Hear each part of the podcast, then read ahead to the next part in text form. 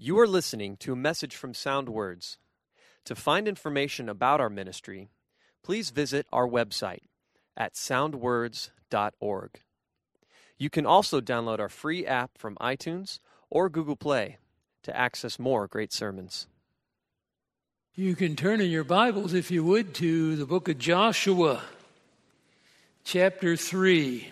Joshua chapter 3. And while you turn there, let me read you a couple of verses from Romans chapter 15, uh, which we studied recently.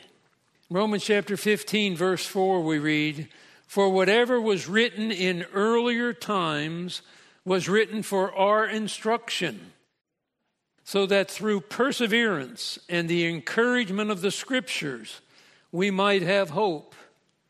Now may the God who gives perseverance and encouragement grant you to be of the same mind with one another according to Christ Jesus. The goal is so that we can together glorify the God and Father of our Lord Jesus Christ. We look into the book of Joshua. It's one of those Old Testament books. And what was recorded here is not just to fill us in on the history of Israel important as that is, but it is to remind and challenge us as the church today of the work of God, to be encouraged and reminded He is faithful. You know, Joshua is about to lead the children of Israel into what we call the promised land. It's been 600 years since God promised that land to Abraham and his descendants. 400 year of those years were spent in slavery in Egypt, the foreign land. When they finally got out of Egypt, they came up, they got to the edge of the land. It looked like now we're going to go in. And then the people grew weak kneed. The report of 10 of the spies that went in to check out the land was bad and they got turned back. And then a total of 40 years go by, and here we are. They're back at the brink of the land again. In all of this, all they have are the promises of God. But that ought to be enough. As I read this, I think, well, you know, what's their problem? God has promised. He always is faithful. But it's good for us to be reminded as we go through our situations, our circumstances, that yes, it's the same God who is faithful to us, who will accomplish his purposes. He's sovereign, he's in charge. Joshua's getting the people ready to go into the land. You know, all they have at this point are the promises of God. Oh, they've been encouraged. Two spies went in and heard from a Canaanite prostitute named Rahab that everybody was afraid of the Israelites. But what does a Canaanite prostitute know? A harlot. In the land that we are supposed to come in and wipe out the inhabitants. It's a word of encouragement, but we still have the armies of that land to contend with and all the issues. And all we have are the promises of God and a prostitute in Canaan who says everybody's afraid. But they have to go on God's word. You appreciate Joshua is ready to go forward, and that's what chapters 3, 4, and 5 are about. Israel crossing the Jordan, going into the land. All Joshua has to do as we saw in chapter 1, is be strong and courageous. Be strong and very courageous. Be strong and courageous. Be strong and courageous. Why? Because God says, I'll be with you. Well, Jesus told us, I'll never leave you or forsake you. So, no matter what comes up or what faces us, I can be strong and courageous also. Because the same God who's going to work on behalf of Joshua and in and through Joshua works in and through us. So we can be encouraged. We can be reminded. Doesn't take away the challenges. The challenge is still there. But the confidence is in what God is going to do. One commentator wrote about Joshua. Let me just read you what he said. When the time came to actually move toward the Jordan, Joshua did not request an extension in time in order to let the Jordan subside, because we're going to see the Jordan is at flood stage. And that's another problem. Why don't we just wait till the river goes down? And it's at its lowest ebb. No, we have to go when it's at flood stage. He didn't plead for a different route. You know, we got to cross the Jordan, and you know the first thing we have to create, uh, confront? One of the most challenging cities, a fortified city, where the people are ready to do battle. But he didn't ask, Lord, would you take us an easier way? He didn't say, we're going to have to talk about this, get some of the people together and decide what to do. And on it goes as he continues to describe. God says, Go. And so you go. They're ready to go forward. I want you to note, and it's important, in chapters 3 and 4, the key repeated expression is the ark or the ark of the covenant. Ten times in chapter 3, this ark of the covenant is mentioned. Seven more times in chapter 4. That's 17 times. I was going to go through all the verses. They start in verse 3. They commanded the people, saying, When you see the ark of the covenant of the Lord your God, then it'll be mentioned. You can go down on your own and just note them. The emphasis is on the ark of the covenant. Why is that? Because that is the focal point of God's presence in the community of Israel. That's where God met with the high priest once a year, if you would. They come into his very presence. So it represents the presence of God in the nation. And that ark is going to be carried at the forefront. Everybody can see it. A reminder God is going before us. He's leading us. Now, all they have is the ark. Why don't you put up that picture of the ark? This is one of the artist representations. There may be slight variations. It's not that big of an item. It's three feet nine inches wide, and it's two feet three inches wide and high. So 3.9, uh, 3 feet 9 inches in length. Then in height and width, it's 2 feet 3 inches. So it's a chest. And on the top of the chest, you have a covering. On that covering, you're told there are two angels with their wings stretched out, touching one another. Come back to Exodus chapter 25, since this is such a focal point in these two chapters. Exodus chapter 25, and you have the description of the ark here. We won't read the whole thing, but verse 10 they shall construct an ark uh, exodus 25 10 they shall construct an ark of acacia wood two and a half cubits long cubits about 18 inches so that's where we translated it into feet and inches for ourselves. It's one and a half cubits wide, one and a half cubits high. That comes into three feet nine inches long, and then two feet three inches high and wide. Overlaid with pure gold inside and out.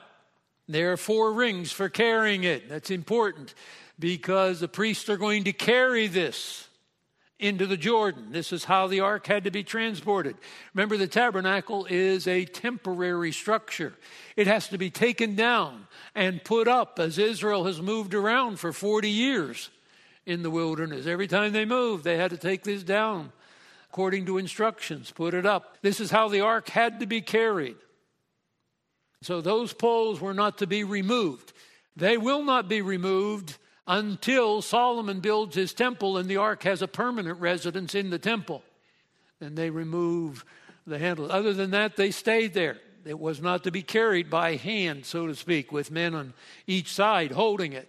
There was danger in doing that, as we know on another occasion. So that's how it's going to be transported, with them carrying it, as they will do as we see. Verse 17 of Exodus 25 you make a mercy seat of pure gold, and its measurements are given. You shall make two cherubim, which are a category, if you will, of angels.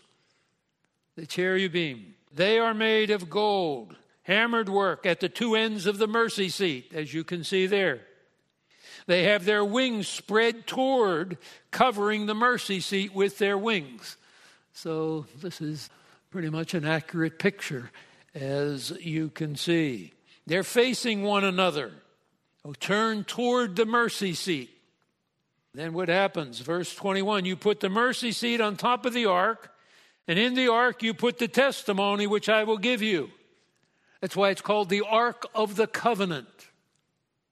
It contains the two stones that have the summary of the Mosaic Law, the Ten Commandments. So you have those two tablets. So this is called the Ark of the Covenant. Uh, it represents God's covenant with Israel, and it's contained there the governing principles for the nation, summarized in 10. There are 613 commandments in the Mosaic Law. The Ten Commandments give us the summary, as you're aware.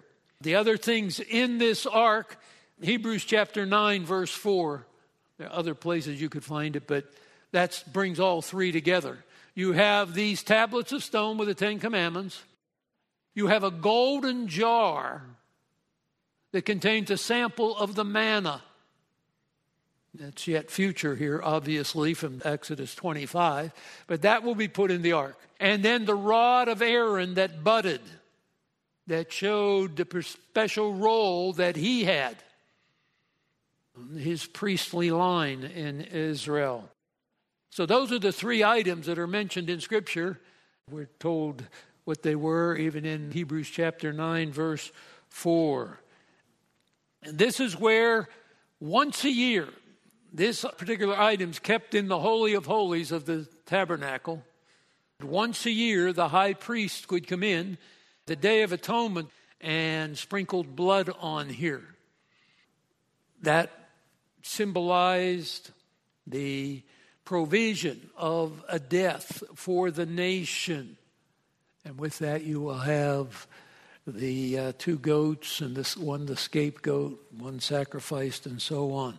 So, this is the item that is such a focal point because this is the major in that Holy of Holies that the priest could only go in once a year. So, this is the representation at the heart of God's presence in the nation. So, when this is moved, it's an indication of God moving, so to speak, and moving his people.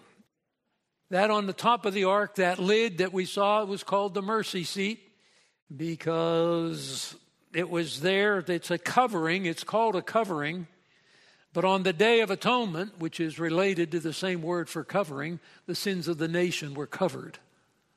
So that covering that they put on of gold was a place where they not only covered the chest of the ark, but it also was the place where on the Day of Atonement the sins of the nation were atoned for, covered. So we're ready now to move the people. Come back to Joshua chapter 3. The end of three days, they're ready to move out from Shittim. Maybe we ought to put up the map and remind ourselves where we are. There's an abbreviated map cut off, but you see the Dead Sea, and then the green line moving up is the Jordan River going up here. So we're down at the Dead Sea. You have Jerusalem over here with the little red dot. for the city. So just to orient you, we're most familiar with Jerusalem. Bethlehem, just five miles south of Jerusalem. All the way down, it's not on the map, but going south down toward the bottom of the Red Sea and uh, just keep going down here, you get Kadesh Barnea, where they tried to go into the land, but they couldn't go in because of the lack of faith. So they've wandered around down this desert. Now they've come back up here, and we are at Abel Shittim and they're going to cross over here. You'll note up here there's a city called Adam. It's 15 miles up the Jordan River. Keep that in mind. Because when the rivers of the Jordan are stopped up, this is where they are piled up. So you have a 15 mile stretch while we have the map here where the waters of the Jordan will be stopped. So they wouldn't think, well, they were just going across here and a little bit up, they could all see the waters piled up. No, this is 15 miles up. Some would put it a little higher, but 15 miles basically uh, up to this place, and it's connected with Zarethan. It's up by Zarethan, it says. Some of these places are a little hard to precisely identify, obviously, with the great passing of time and uh, the destruction of cities and so on, but there'll be 15 miles there, basically, of dry land, even though they're only passing right here. And they're coming over to Jericho. They're going to stop at Gilgal, the place of rolling. So we'll talk about that. Uh, that's where the circumcision of the males will take place. They're going to observe Passover. That all preparation of going to Jericho. So they're going to cross over, but they're not going you know, cross over and we start around Jericho. They have some things to do, just so you see. We'll see when they're at Gilgal. They're close, but they're not going to Jericho yet. They offered theirs now, verse 3, they commanded the people, saying, When you see the ark of the covenant of the Lord your God, a reminder, the ark of the covenant is the ark of the covenant of the Lord your God. And now he's going to go before you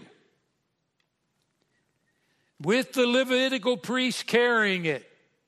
There were restrictions on who could carry this.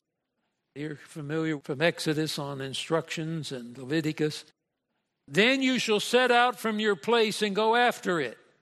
However, there shall be between you and it a distance of about 2,000 cubits by measure. Do not come near it that you may know the way by which you shall go, for you have not passed this way before. That's about 3,000 feet in measure. So it's a little over a half mile. The people are going to be back. So you don't have a, a situation because everybody, you know, say, well, we want to be around the ark, we want to be close. But the people have to be able to follow the ark so they know where they're going.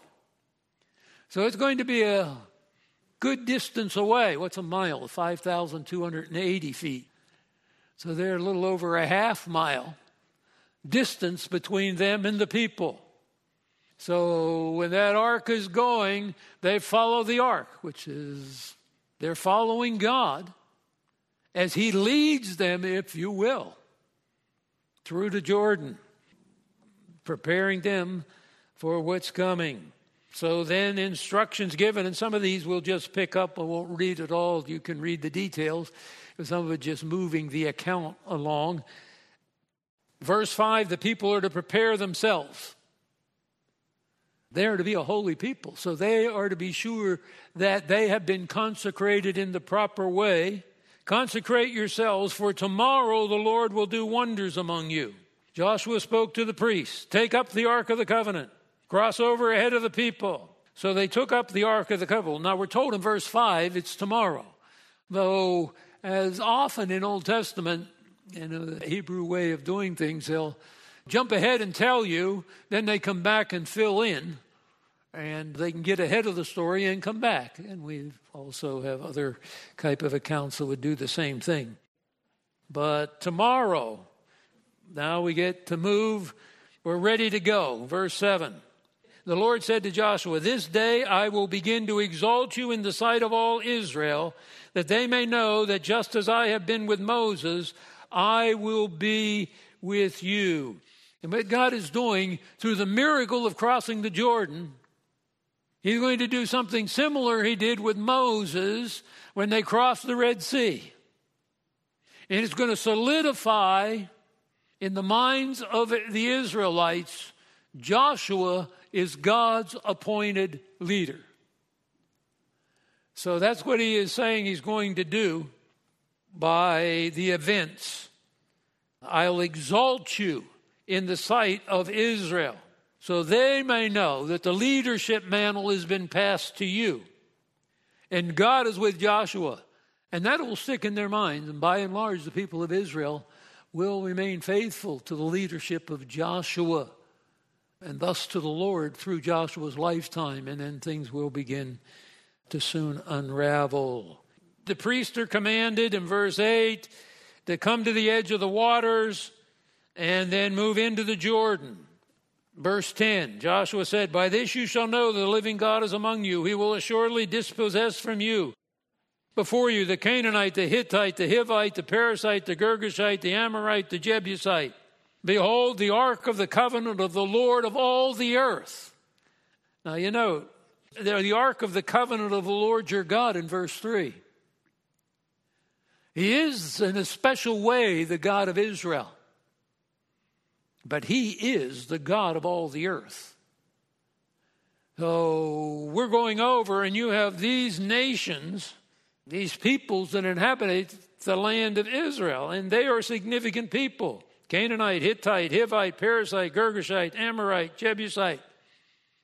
So, a good reminder the Ark of the Covenant is the Ark of the Covenant of the Lord of all the earth.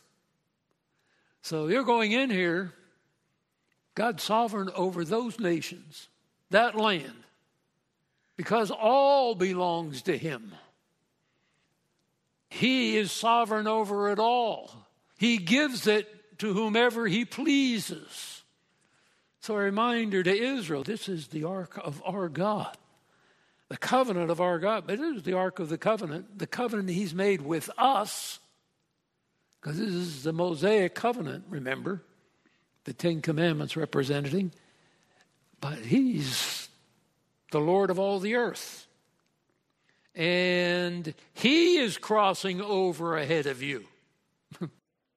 oh, if I'm coming in behind the Lord of all the earth, I can be strong and courageous. I don't have to be afraid.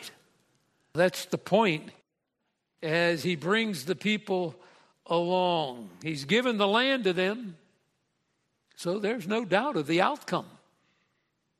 The Ark of the Covenant, He's our God. He's covenanted with us. Part of the covenant is He gives us the land, and He is the Lord of all the earth. Here we go verses 14 to 17. Talk about what happens. He tells the priest in verse 13 when it comes about, when the sole of the priest's feet who carry the ark of the Lord of all the earth, again, it's the ark of the Lord, the Lord of all the earth, rest in the waters of the Jordan, the waters of the Jordan will be cut off. Oh, great. I mean, here you have the Jordan running and it's so full, it's overflowing. Uh, as we're told at the end of verse 15, the Jordan overflows all its banks in the days of the harvest. Now, this is not just time of the Lord picked of shallow water, get Israel across here, stop a little bit of the little bit of flow. No, this is flood season.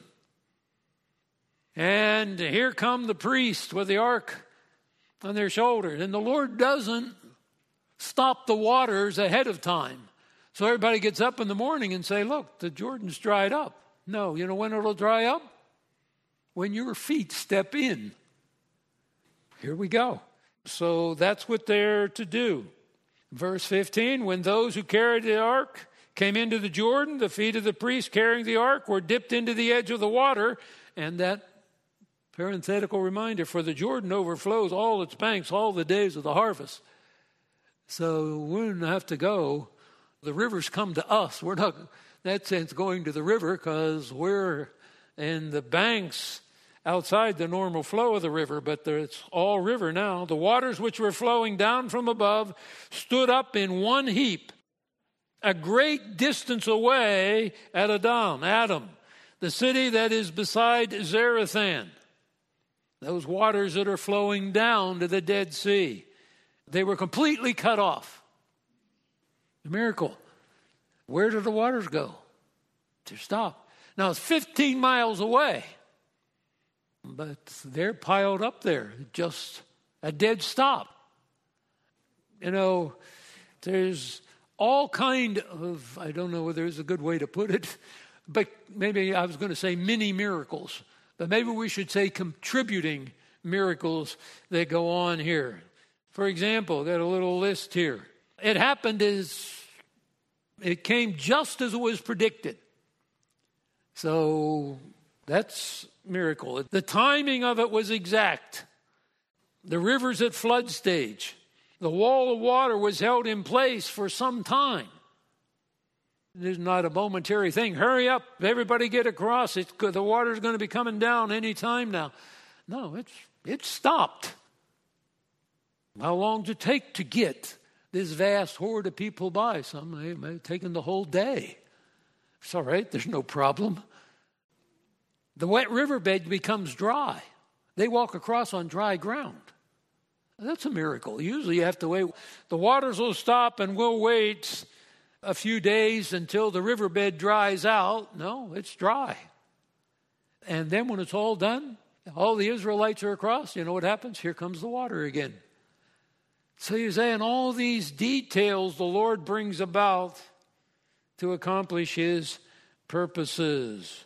So Israel comes marching across. Verse 17 the priest who carried the ark of the covenant of the Lord stood firm, verse 17, on dry ground in the middle of the Jordan, while all Israel crossed on dry ground until all the nation had finished crossing the Jordan.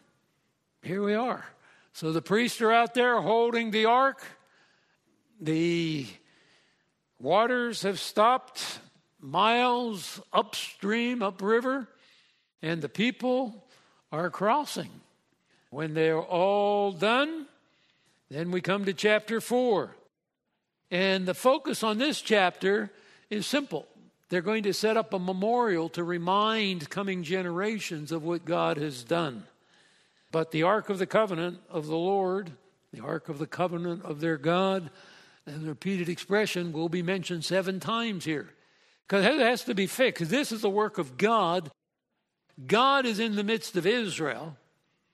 That's what determines everything, and the outcome is settled. So when all the nation had finished crossing the Jordan, the Lord spoke to Joshua, saying, Take up for yourselves 12 men, one from each tribe. What they're going to do is select one man from each tribe. You're going to go out into the riverbed where the priests are standing with the ark. You're going to get 12 stones, and they'd be sizable stones, the one that each man can carry. You're going to bring that over to the side of the Jordan that they're going to, the land of Canaan. Verse 3 Take up for yourselves 12 stones from here out of the middle of the Jordan, from the place where the priest's feet are standing firm. Carry them with you and lay them down in the lodging place where you lodge for the night. So Joshua called the 12 men whom he had appointed from the sons of Israel, one man from each tribe, tribes being represented because they form the one nation, the 12 tribes. Joshua said to them, Cross again to the ark of the Lord your God in the middle of the Jordan. Each one of you take up a stone on his shoulder, according to the number of the tribes of the sons of Israel. Let this be a sign for you so that when your children ask later, What do these stones mean to you? Then you will say, Because the waters of the Jordan were cut off before the ark of the covenant of the Lord. When it crossed the Jordan, the waters of the Jordan were cut off. These stones shall become a memorial for the sons. Important that coming generations are told and have a reminder. They're significant stones. You pick the men, and they evidently were men of some strength they get a stone that they can put on their shoulder. When they get to their camp, then we're going to pile these up in a way that can be an ongoing memorial. The word will be circulated around. Not everybody's going to be coming here, but there's a memorial that's been there. We see them, we do these kind of things in our country in little ways. You'll see a sign that there's a special place and they have something there and maybe a plaque with it. This is where this happened. This is what they're doing for Israel. So that'll give you a chance to pass it on to the next generation. You know those stones that were piled up in a special way down near the Jordan, close to the Dead Sea? That's where God brought the nation across on dry land. And that has to be passed on. This truth has to be passed on so that people know and remember what God has done. It's for future generations. That's mentioned a lot in the Old Testament, that the truth is passed on and things are memorialized. When you come, the end of verse 7 so these stones shall be a memorial to the sons of Israel forever. I wonder, has anybody gone out into the Jordan at that point to try to find out? Because there's another thing that's mentioned here that they make take 12 stones down in verse 9 joshua set up 12 stones in the middle of the jordan at the place where the feet of the priests who carried the ark of the covenant were standing and they're there to this day there's some discussion about the exact wording here but it seems to me that what they're saying is they took 12 stones and put them on the dry land but then they also took 12 additional stones and where the feet of the priest stood, they built another memorial. Now, it may not be always visible, but it'd be a chance to tell their people, you see these stones? There are stones just like those in the middle of the Jordan where the very feet of the priest stood.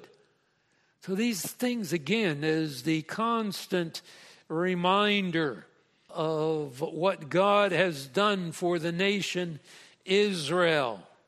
Verse 11 when all the people had finished crossing, the ark of the Lord and the priests crossed before the people. Then the Jordan River can return as it was. It's all done. Verse 18 tells that it came about when the priest who carried the ark, this is where you go, you keep going back and forth but here, when the priest who carried the ark of the covenant of the Lord had come up from the middle of the Jordan, the soles of the priest's feet were lifted up to the dry ground. The waters of the Jordan returned to their place, went over their bank as before. What did it take? Remember when they stepped from dry ground into those overflowing waters, 15 miles upriver, water just builds a wall. They step out of that Jordan onto dry land. Here come the waters. Amazing. Now, you get this information, but if you were there and thinking, how God going to do this? How are you going to get all these people across here? Like we talked a little bit in our earlier study today, I want to be careful about, and I say this reverently, trying to solve God's problems. As though God, well, there's something here I just can't figure out how God could do. You know why? I'm not God. And unless he tells me what he's going to do, all I have is his word. It's like the streets of gold in the New Jerusalem. All I have is his word. Well, what do you mean, all you have? What more would you need? And that's true with all the promises we have. So you see the unfolding here. Now, there's something to be taken care of. Two and a half tribes ask for their inheritance on the east side of the Jordan River. Now, that's not a problem.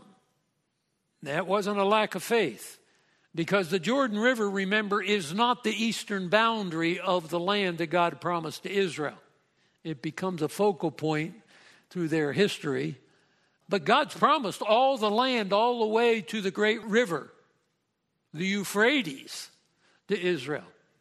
So it's fine that two and a half tribes ask if they could have their inheritance on the east side of the Jordan.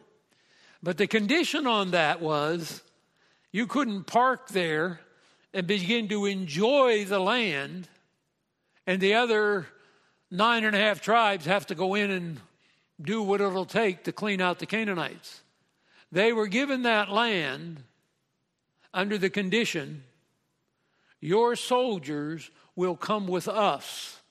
And not until Canaan is conquered for the other nine and a half tribes can you then go back. So you can leave your families here. And they evidently left some soldiers there, a number of soldiers, to be a protection from the number that go from these tribes. But that's what's set down in verses 12 and 13. Verse 12 The sons of Reuben, the sons of Gad, and the half tribe of Manasseh.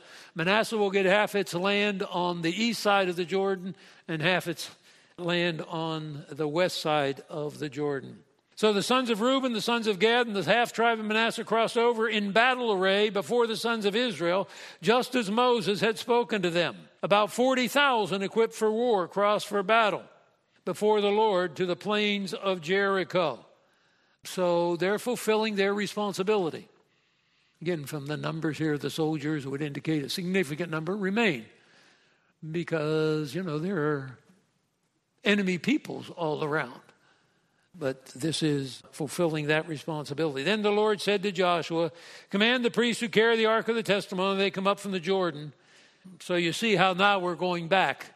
We've talked about crossing the Jordan and doing the stones and everything and what'll happen. But now we go back and, and now here the priests are coming up.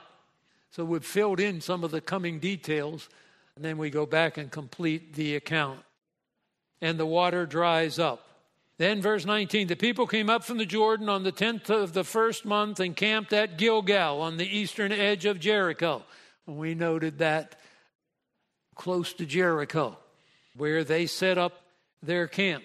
And the 12 stones in verse 20 were set up at Gilgal. Then you're reminded again when the sons of Israel, when your children ask, their fathers in time to come. What are these stones? You'll inform your children. Israel crossed the Jordan on dry ground. For the Lord your God dried up the waters of the Jordan before you until you had crossed, just as the Lord your God had done to the Red Sea. So you note here the connection back. When God brought them out of Egypt, um, 40 years earlier, he dried up the Red Sea and allowed the people to cross so that all the peoples of the earth may know that the hand of the Lord is mighty, so that you may fear the Lord your God forever. Sadly, there's going to be a breakdown there, and that will bring us into the days of the judges. As we're told, after the days of Joshua and the elders that served with him had passed away, people just lost their way. These memorials, these reminders, the law of God, the promises. Somehow, the passing of time has a way of dulling our memories and uh, letting us get off track. So, here, God graciously does those things that will encourage us. But, you know, remember, these things were written for our encouragement, so we don't follow the negative pattern, but the positive pattern. We read these accounts and say, wouldn't it have been wonderful to experience those miracles? You know what's more wonderful?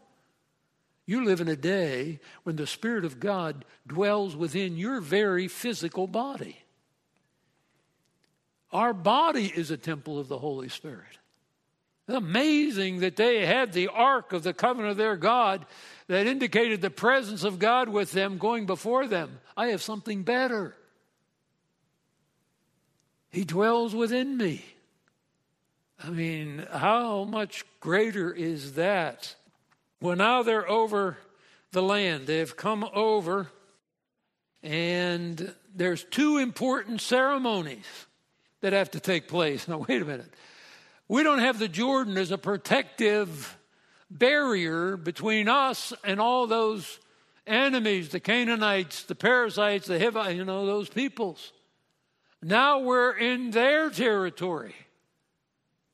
Don't you think we ought to get ready for battle? Yeah, we do. What's the first thing you have to get ready? Be sure you're ready spiritually. Be sure you're ready in your relationship with the God who can only give you the victory. So, two ceremonies are going to become the focus here the ceremony of circumcision and the observing of Passover. Yeah, we're getting ready for war. Is this the time? Wait a minute. We're going to circumcise all the soldiers, the men capable for. That's sort of going to incapacitate them for a time. How many vote to do it now? How many vote to wait until we've conquered the land? There's no vote to be taken. Look at chapter 5. Now it came about when all the kings of the Amorites who were beyond the Jordan to the west, the Canaanites, all those, I mean, they're afraid.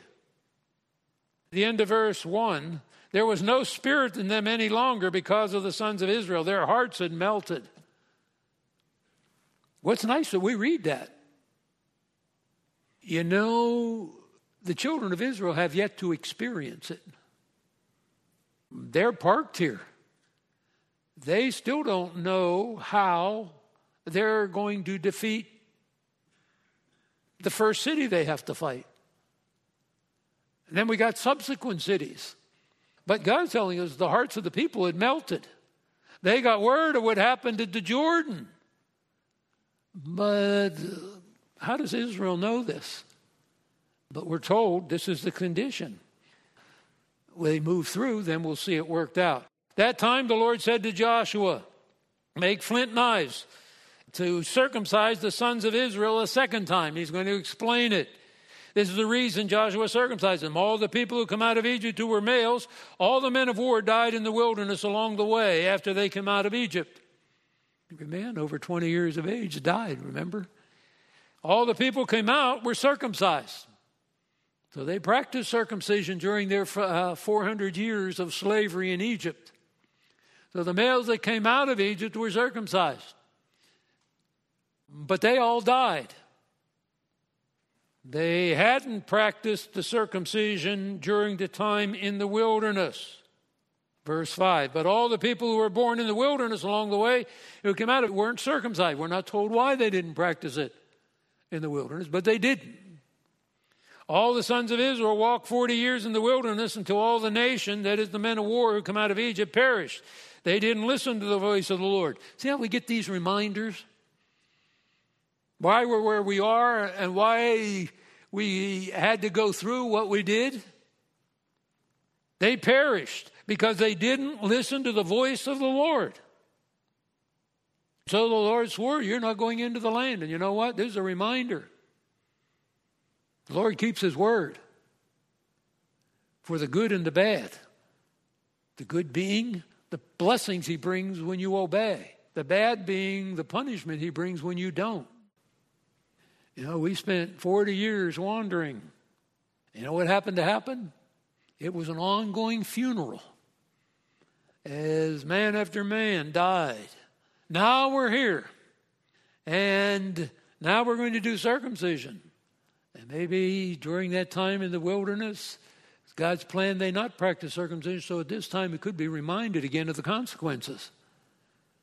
You're coming into the land. Unbelief has serious consequences. Even Moses isn't with you, even Aaron isn't with you. We don't get to pick the consequences. Uh, Israel tried to change its mind as soon as they found out that God was going to punish them for not going into the land in faith back at Kadesh Barnea so many years earlier. God said, No, it's too late to change your mind. Here's the consequences. All the men over 20 are going to die. So, this action of circumcision is crucial. And a reminder God has sworn to give you the land you better not go into unbelief. You know what happened. We have to have the ceremony of circumcision because all those who had been circumcised in Egypt are dead. Their children, whom they raised up in their place, Joshua circumcised. They were uncircumcised because they had not been circumcised along the way. Then they have to wait for the healing. Circumcision was key. Circumcision did not save. Come back to Genesis 17. This is where circumcision begins. Just remember, we're in chapter 5. I said we'd do 3, 4, and 5. I didn't necessarily say we'd finish five. Genesis 17, we have yet to see. That's all to give you time to get to Genesis 17. It's in Genesis chapter 15, back up to chapter 15, verse 6. This order is crucial. We saw it when we studied the book of Romans. In Genesis 15, verse 6, we're told then he, referring to Abram, believed in the Lord, and he, the Lord, reckoned it to him as righteousness. Now we're going to go ahead 15, 17 years to chapter 17. And now Abram is going to be circumcised. That's crucial because it shows that circumcision was not necessary for salvation. God declared Abraham righteous years before Abraham was circumcised. So remember, circumcision is not necessary for salvation. Abraham had been a saved man for years before then God instructed him to be circumcised. You come into the, uh, the circumcision at the last part of chapter 17. And we're given timelines here. Verse 24 Abraham, Abraham, now he's Abraham, was 99 years old when he was circumcised in the flesh of his foreskin. Ishmael, his son, was 13 years old when he was circumcised. Well, Ishmael wasn't even conceived in chapter 15. Chapter 16 is where the conception of Ishmael takes place, so you get some the picture of the years that have taken place between Abraham being declared righteous and then being circumcised. And this circumcision was a sign of the covenant that God established with Abraham and his descendants. Abraham, Isaac, and Jacob. So all the males in Abraham's house will be circumcised, but it's the sign of the covenant between Abraham and the specific descendants, specifically Isaac, through whom the covenant will give. So it is important, not for salvation, but to obey God. I mention this because I think today we have to be careful. You know, it was not optional for Israel to be circumcised. If you were a believing Jew, you had your children circumcised, your male children, because God told you. That didn't guarantee their salvation, but it did mark them off as part of the covenant nation. And it was a serious thing not to be circumcised. God's instructed certain things for us baptism, observing the Lord's Supper. Sometimes we take those things casually. I don't think the Lord does. Well, it's not necessary. I've had people say, well, is baptism necessary for salvation? Well, no, then I'm good. Well, circumcision necessary for salvation? No. Was it ever necessary? No. Was it required by God? Yes. Were there consequences of not doing it? Yes. It becomes a matter of obedience. So I think we want to take these things that God does seriously. I use circumcision as the example because it uses that in the New Testament. The Jews got confused and began to equate circumcision with their salvation. It was to be an evidence of their faith in God and obedience, but it never was necessary for salvation. I want to be careful as I think we sort of get away from what God has instructed for us today. Go into all the nations and make disciples. Bring the gospel to them so they become believers. Then you baptize them and you teach them. But we make, well, baptism is optional. It's not optional. The New Testament, and most commentators will note this, knows nothing of an unbaptized believer. Because you place your faith in Christ, you get baptized. If you don't get baptized, well, have you placed your faith in Christ? Becomes really our first act of obedience.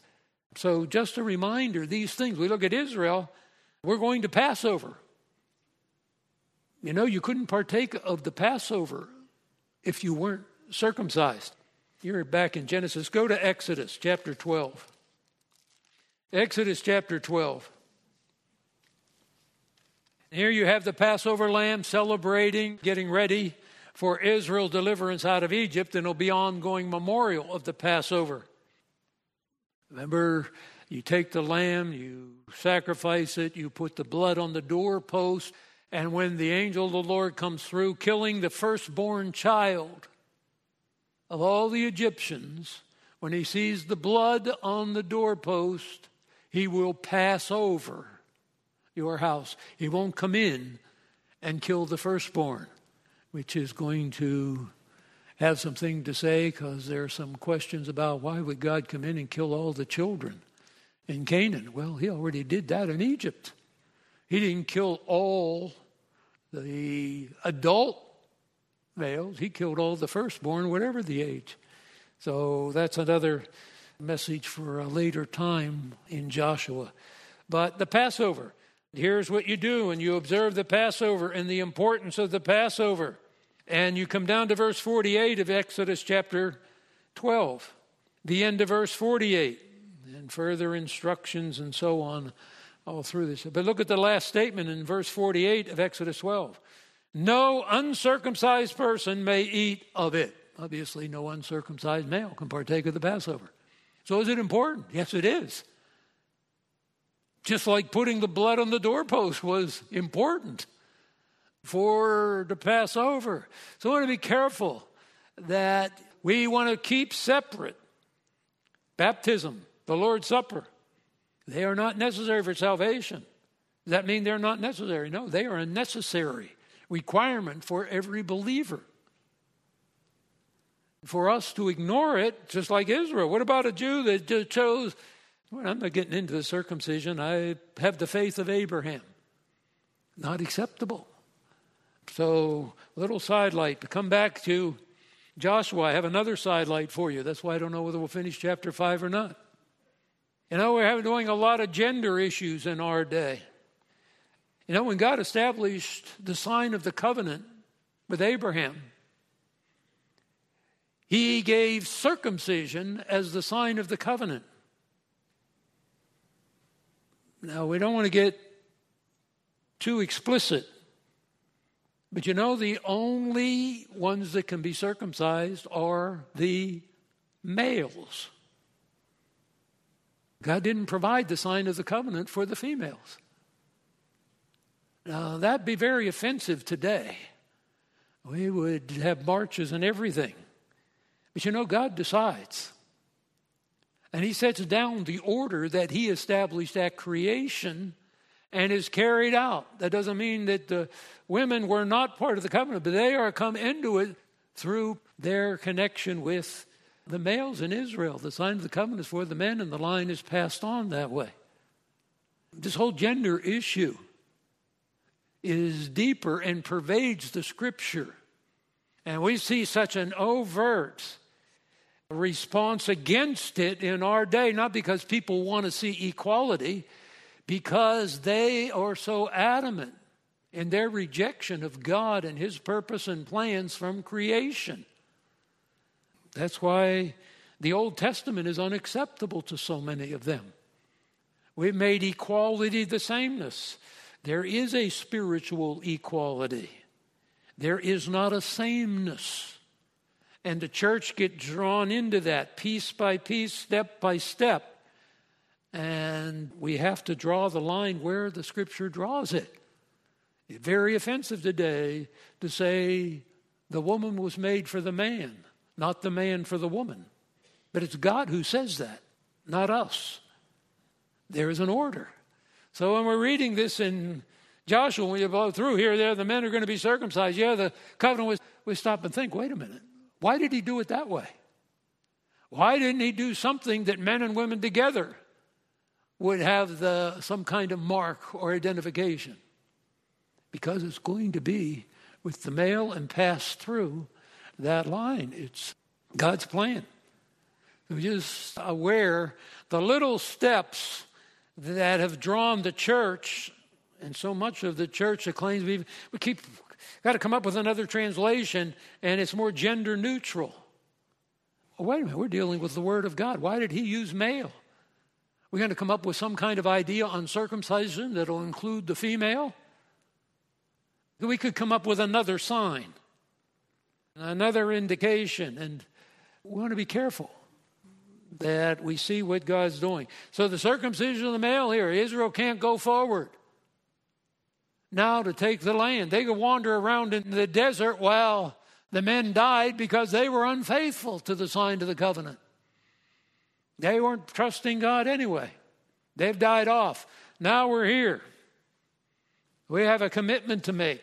We have a reminder of the commitment. What is the reminder of our covenant relationship going back to Abraham? Circumcision. It's the sign of the covenant God made with Abraham and his seed down through the years. Now we'll observe Passover. The lamb God provided. You know, one step of obedience leads to the other. We're going to do circumcision, the sign of the covenant. Now we're going to observe Passover. That indicates God's provision of a lamb for us so that the firstborn of our children did not die. And so, verse 10 of chapter 5, back to Joshua. What he says in verse 9, just to bring the circumcision, the Lord said to Joshua, Today I have rolled away the reproach of Egypt from you. So the name of that place is called Gilgal to this day.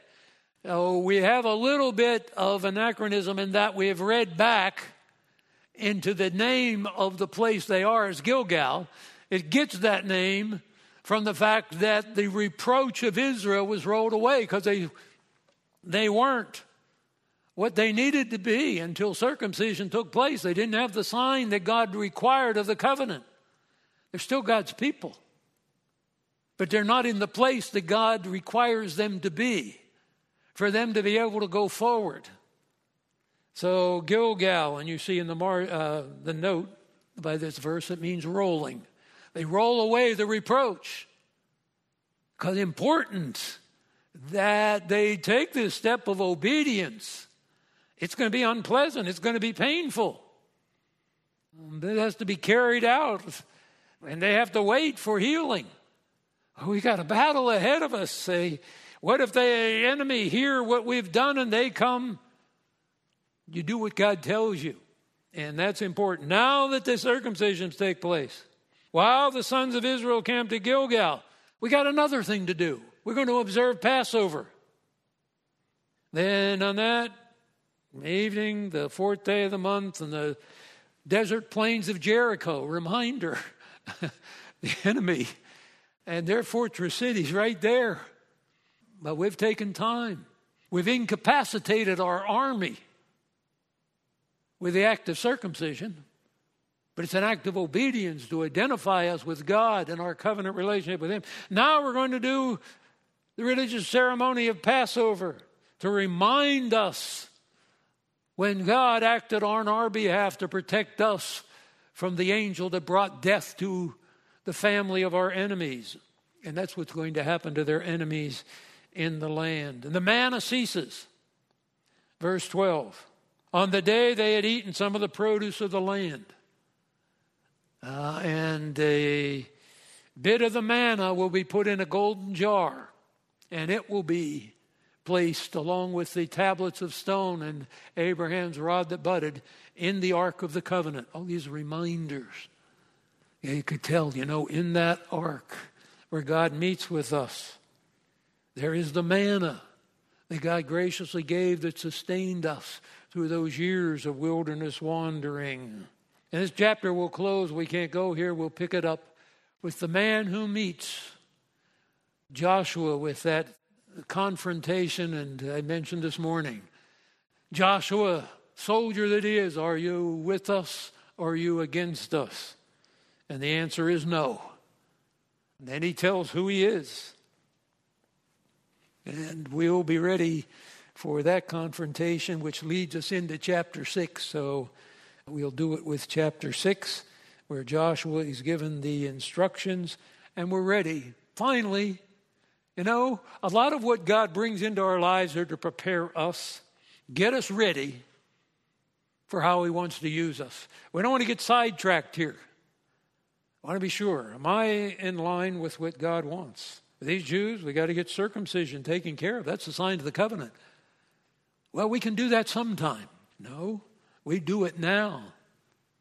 We can observe Passover. No, we do it now. Most important thing is to be where we must be in our relationship with God because He's going to bring about the victory. We think the most important thing is I do all this and get all that and do. No, most important thing is get right with God, be where we need to be with Him. Then we go where He takes us. Let's pray together. Thank you, Lord, for your word, for its richness. Thank you for the account of Joshua, the people of Israel. Lord, much of it up to this point has been negative, but you are a faithful God. There are positive lessons we learn. Our obedience is not optional. Even as your people, you have placed requirements on us. You are our God, our Lord.